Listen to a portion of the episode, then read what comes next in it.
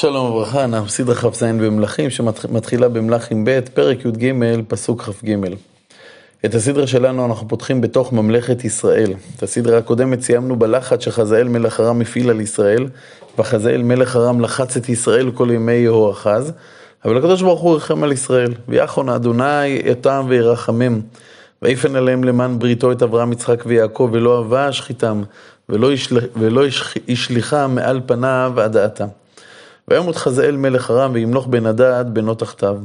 עכשיו חילופי השלטון בארם, מותו של חזאל והעלייה לשלטון של בן הדד השני, היה סימן לסדרת ניצחונות של צבא ישראל נגד אשור. וישוב יואש בן יהואחז ויקח את הערים מיד בן הדד בן חזאל, אשר לקח מיד יהואחז אביו במלחמה. יואש מנצח שלוש פעמים את ארם, שלוש פעמים היכהו יואש וישב את ערי ישראל. שלוש פעמים ותו לא, כמו הנבואה האחרונה של אלישע, אותה למדנו בסדרה הקודמת. אנחנו כעת עוזבים את ממלכת ישראל ועוברים לממלכת יהודה. שני מלכים אנחנו הולכים לפגוש, את המציע ואחר כך את בנו עזריה. בשנת שתיים ליואש בן יהואחז מלך ישראל, מלך המציעהו בן יואש מלך יהודה. המציע עלה לשלטון לאחר ששרים משריו של יואש אביו רצחו את המלך יואש. בן 25 שנה היה במולכו, ו-29 שנה מלך בירושלים, ושם אמו יהועדן מן ירושלים. והמציע ממשיך את דרכו של יואש אביו. ויעשה ישר בעיני אדוני רק לא כדוד אביו, ככל אשר עשה יואש אביו עשה. רק הבמות לא סרו, עוד העם מזבחים ומקטרים בבמות. כלומר, המציע לא נותן לעבודה זרה להרים ראש ביהודה, אבל עבודת השם לא נעשית בטהרתה. עדיין מקריבים להשם בבמות. האנשים שרצחו את יואש אביו, המלך, היו אנשים ידועים. כנראה שהם היו שרים בכירים, או אולי אפילו ראשי צבא. בכל אופן, המציע לא יכל לפגוע באנשים הללו, כי הם היו רבי עוצמה. אבל, ויהי כאשר חזקה הממלכה בידו, כלומר, כאשר הממלכה התבססה, ויח את עבדיו המכים את המלך אביו, הוא נקם את מות אביו והרג את רוצחיו. אבל את הבנים של, רוצחה, של הרוצחים האלה, הוא לא, בהם הוא לא פגע, ואת בני המכים לא המית. ככתוב בספר תורת משה אשר ציווה אדוני לאמור, לא יומתו אבות על בנים ובנים לא יומתו על אבות, כי אם איש בחטאו יומת. עכשיו העובדה שהמציע לא הרג את בני הרוצחים, ראויה לציון כי הייתה חריגה בנוף האנושי של עזה. המציע גם הצליח להשיב את השליטה על השטחים באדום, ש, שאדום כבשו מישראל. הוא היכה את אדום בגיא מלח, הוא גם הרג עשרת אלפים מחיילי ארם, ותפס את הסלע במלחמה. הסלע היה השם של מקום, שהוא שינה את השם שלו ליקתאל, ויקרא את שמה יקתאל עד היום הזה. אבל כאן אנחנו מגיעים לפרשה עגומה, מלחמת אה, ממלכת יהודה וממלכת ישראל בימי המציע. איך זה קורה? הניצחון על אדום, החלשה, בלבל את דעתו של המציע, והוא החליט להילחם גם בממלכת ישראל. לא ברורה הסיבה לרצון של המציע להילחם בישראל, אבל בדברי הימים מסופר שכאשר המציע שב מכיבוש אדום, הוא מביא איתו את האלוהים של אדום, ועובד אותו עבודה זרה. והשם שולח לו נביא להוכיח אותו, אבל המציע לא רוצה לשמוע לכל הנביאים ומאיים על חייו. זו הסיבה לדעת בעל דברי הימים שהקדוש ברוך הוא הוביל אותו אה, למלחמה הבאה. אז שלח המציע מלאכים אל יואש בן יואחז בן יהוא מלך ישראל לאמור, לך נתראה פנים. כלומר, המציע אומר למלך ישראל, יאללה, בוא לשדה הקרב, אני רוצה להילחם איתך. ויואש מלך ישראל מנסה להניא את מלך יהודה מהמלחמה המיותרת הזאת, והוא פותח במשל שמנסה להסביר למציע שאין לו שום סיכוי במלחמה מול ישראל. וישלח יואש מלך ישראל אל המציע מלך יהודה לאמור. הכוח אשר בלבנון שלח אל הארז אשר בלבנון לאמור, תנה את בתך לבני לאישה. ותעבור חיית השדה אשר בלבנון ותרמוס את הכוח. כלומר, קוץ, כוח, בלבנון פונה לעץ הארז האדיר, והוא אומר לו, תשמע, תן לי את, ה, אה, את הבת שלך שתתחתן עם הבן שלי. מיד אחרי זה עובר איזה בעל חיים זניח, ובלי לשים לב רומס את הכוח הזה, את הקוץ הזה ומעלים אותו. וכעת הנמשל, הכית הכית את אדום ונעשה לבך, כלומר, אתה ניצחת את אדום החלשה ופתאום נהיית גאוותן, יכבד, כלומר, תשמור על הכבוד שלך ושב בביתך. למה תתגרה ברע ונפלת אתה ויהודה עמך? כלומר, למה לצאת, לך, לצאת לקרב שאתה, שמבחינתך הוא אבוד? אבל כשהגאווה פועלת, השכל משובש. ולא שמע המציאו, ויהודה יוצאים לקרב כנגד ישראל. והיה ליואש מלך ישראל, ויתראו פנים הוא והמציע מלך יהודה בבית שמש אשר ליהודה. עכשיו ההבדל בעוצמת הצבאות הייתה ברורה, וינגף יהודה לפני ישראל, ואנוסו איש לאוהליו. ואת המציע מלך יהודה בן יואש בן אחזיהו תפס יואש מלך ישראל בבית שמש, ויבוא ירושלים. כלומר, תופס את מלך יהודה בשבי, מוביל אותו לירושלים, ויפרוץ בחומת ירושלים בשער אפרים עד שער הפינה ארבע מאות אמה. פורץ בחומה, המלבי מסביר שהפריצה בחומה לא הייתה אה, מסיבות ביטחוניות, אלא ככה הייתה דרך המלכים המנצחים, להטביח אותם. הם לא נכנסו לעיר דרך השער, אלא פרצו פתח חדש אה, שדרכו נכנסו לעיר. אה, מלך, יהוד, מלך ישראל עשה עוד דבר ולקח את כל הזהב והכסף ואת כל הכלים הנמצאים בית אדוני ובאוצרות בית המלך ואת בני התערובות וישוב שומרונה. אז מלך ישראל בוזז את בית המקדש ואת בית המלך וחוזר לשומרון. ואת דברי יואש אשר עשה וגבורתו ואשר נלחם עם המציע מלך יהודה, הלא הם כתובים על ספר דברי הימים למלכי ישראל, וישכב יואש עם אבותיו ויקבר בשומרון עם מלכי ישראל, וימלוך ירבעם בנו תחתיו.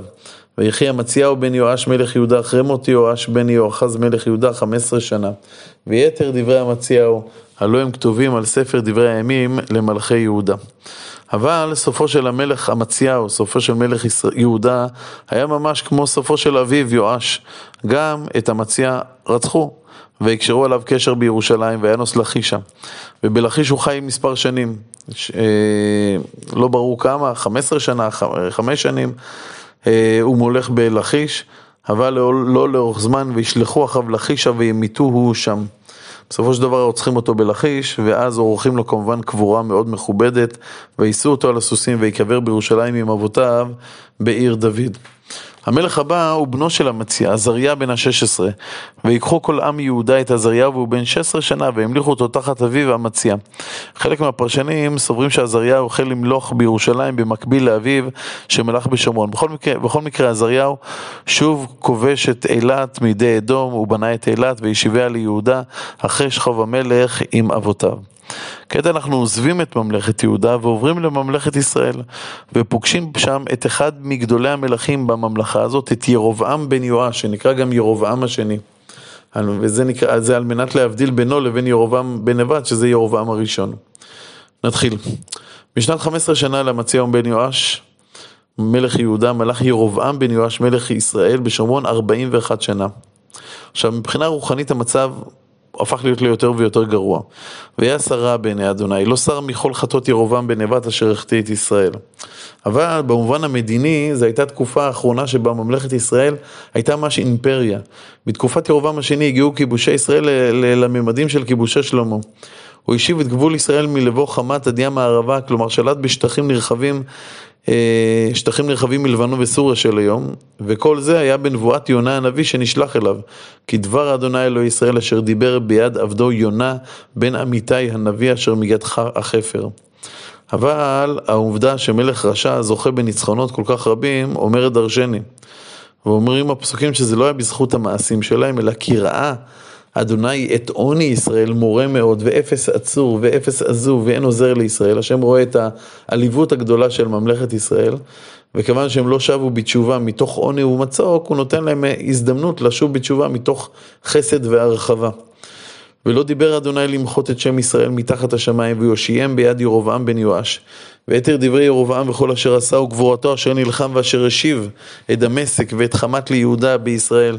הלא הם כתובים על ספר דברי הימים למלכי ישראל, וישכב ירבעם עם אבותיו עם מלכי ישראל, וימלוך זכריה בנו תחתיו. נעשה עכשיו סדר במלכי ישראל. היו לנו כמה בתי מלוכה. בית המלוכה הראשון היה של שני מלכים, ירבעם בן נבט, אחריו נדב בנו.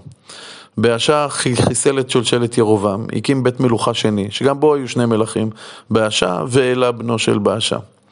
אחרי זה הייתה אפיזודה קצרה של שבעה ימים של זמרי בן סלו, אחרי זה מלחמה של בערך ארבע שנים בין שניים שרוצים את הכתר, עמרי ותבני. עמרי ניצח, ומקים את בית המלוכה השלישי, שבו היו ארבעה מלכים, עמרי, בנו אחאב, ואחרי אחאב מלכו שני הבנים שלו, אחזיהו ויורם. יהוא מחסל את אה, בית אחאב ומקבל הבטחה לארבע דורות של בית מלוכה רביעי. ואכן יהוא מולך, אחריו יש את הבן שלו יהואחז, הנכד שלו יואש, והרביעי זה ירובעם השני, ירובעם בן יואש, שעליו דיברנו קודם. מי שמולך אחריהם זה המלך החמישי לשלשלת יהוא, זכריה, אבל גם אם אני לא, לא אעשה ספוילר, זכריה לא יחיה יותר מכמה חודשים, וסופה של ממלכת ישראל נמצאת ממש מעבר לפינה. אגב, השושלת של יהוא הייתה השושלת ששלטה ברוב תקופת ממלכת ישראל. אנחנו עכשיו עוזבים את ירובעם השני וממלכת ישראל וחוזרים לממלכת יהודה. בשנת 27 שנה לירובעם מלך ישראל, מלך עזריה בן אמציה מלך יהודה. המלך עזריה מופיע הרבה פעמים תחת השם עוזיהו. בשנת, בן 16 שנה היה במולכו ו-52 שנה מלך בירושלים ושם אמו יכוליה מירושלים. לא היה מלך עד עכשיו שמלך כל כך הרבה שנים. ויעשה ישר בעיני אדוני ככל אשר עשה מציע אביו. רק הבמות לא שרו הודעה מזבחים ומקטרים בבמות. אין פה פירוט של מעשה עוזיהו, אבל בדברי הימים מסופר על הרחבת גבולות ממלכת יהודה, על פיתוח החקלאות, וכמובן על כך של ויבן עוזיהו מגדלים בירושלים ויחזקם, ויבן מגדלים, איפה? במדבר. הוא מפתח גם כלי נשק מופלאים וכולי וכולי וכולי. אבל כאן אנחנו מגיעים לאירוע דרמטי. וינגע אדוני את המלך, ויהי מצורע עד יום מותו, וישב בבית החופשית. המלך עוזיהו הצדיק הופך להיות למצורע ויושב מנותק מהעם בבית החופשית, כאשר בפועל הבן שלו יותם מולך אה, על העם, עוד בחייו.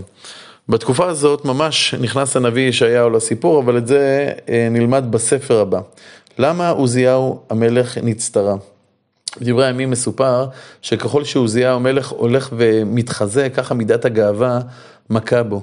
עד שהוא מחליט לעשות מעשה והוא חושב שהוא ראוי להקטיר את הקטורת על מזבח הקטורת. עוזיהו, הכהן הגדול, מגיע לבית המקדש עם עוד, עם עוד uh, כמה עשרות כהנים, ואומרים למלך, לא לך עוזיהו להקטיר לאדוני, זה לא התפקיד שלך, כי לכהנים בני אהרון המוקדשים להקטיר. וללא מורא ופחד הם אומרים הכהנים למלך, צא מן המקדש כי מעלת, ולא לך לכבוד, לכבוד מאדוני אלוהים. עכשיו עוזיהו מאוד כועס על הכהנים, הוא בכל אופן רוצה להקטיר, ואו אז והצרת, הצרעת זרעך במצחו לפני הכהנים בבית אדוני מעל למזבח הקטורת, והם מבהילים אותו החוצה מבית המקדש, ושולחים אותו לאותו אה, מקום אה, שבו הוא יושב מבודד. ויותם בן המלך על הבית שופט את עם הארץ, ויתר דברי עזריהו וכל אשר עשה, לא הם כתובים על ספר דברי הימים למלכי יהודה, עד כאן להיום.